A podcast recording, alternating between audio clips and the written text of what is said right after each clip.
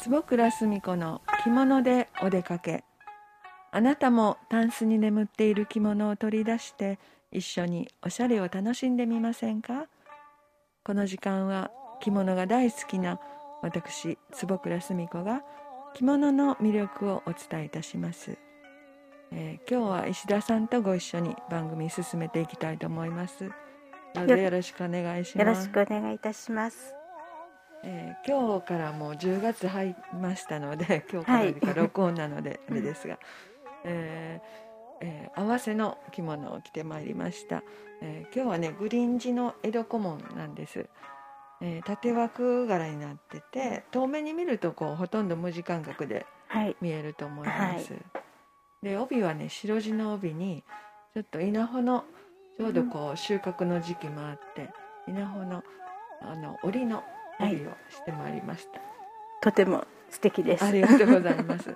あの合わせになるとちょっとやっぱりあの、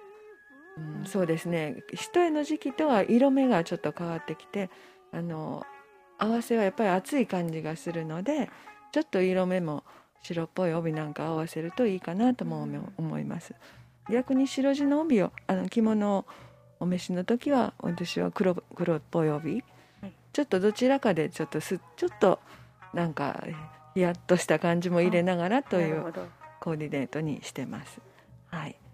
えー、今日はどんなお話をさせていただきましょうかね。えー、よくあのお着物お好きな方は羽織を帯にしたのよとか、はいはい、この着物をコートに変えたのよとかっていうお話をよく伺うんですけれど、はい、着物のリメイクリフォームについてちょっとお話をお願いいたします。そうですね。あの着物というのはもともと反物を8枚のきれいに切ってあのお洋服とは違ってダーツを取ったりカーブを作ったりっていう縫い方はしてませんので、はい、えー、みんな直線縫いです。だからあのほどくとまた1枚の反物に戻るというのがいい特性なので、はい、それを例えばあの着物をまた一旦の反物に戻して、うん、え羽織にしたり帯にしたりあの長ささえあれば何でも変えられます。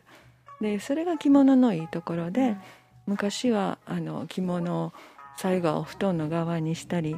えー、もう小さい小さい歯切れでも何か小物入れを作ったりというのがそれがやっぱり絹の良さですよね。うん、はい。何か作りたいものありますか？いやあのとてもこう気に入ってる羽織があるんですけれど、はい、サイズ的にと、はい、あとデザイン的にそうですね。小柄的にももうちょっと私には合わないので、はい、でも何かしら、はい、うん、うん、私もねあのいろいろとリメイクはしました、うん、で一番ね割と好評だったのは昔はねあの母の時代は黒エバというのがありまして、黒地にあの友禅で背中とお袖とに模様があります。でそれを黒地の塩背の帯、はい、染め帯にあの変えたんですね。そうするとあの背中のところが背縫いのところで柄がパンと分かれてる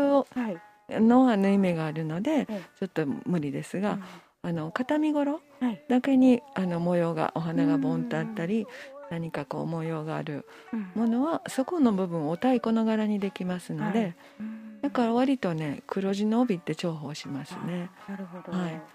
で羽織丈は昔は短いですから、はい、そのまま着るっていうのはなかなかねあのもう流行りがありますので、はい、それを、まあ、長羽織に変えたり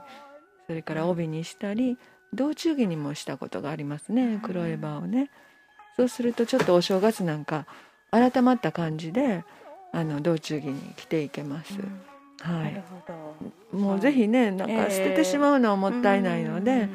あのタンスの中でこのままは着れないけれど、うん、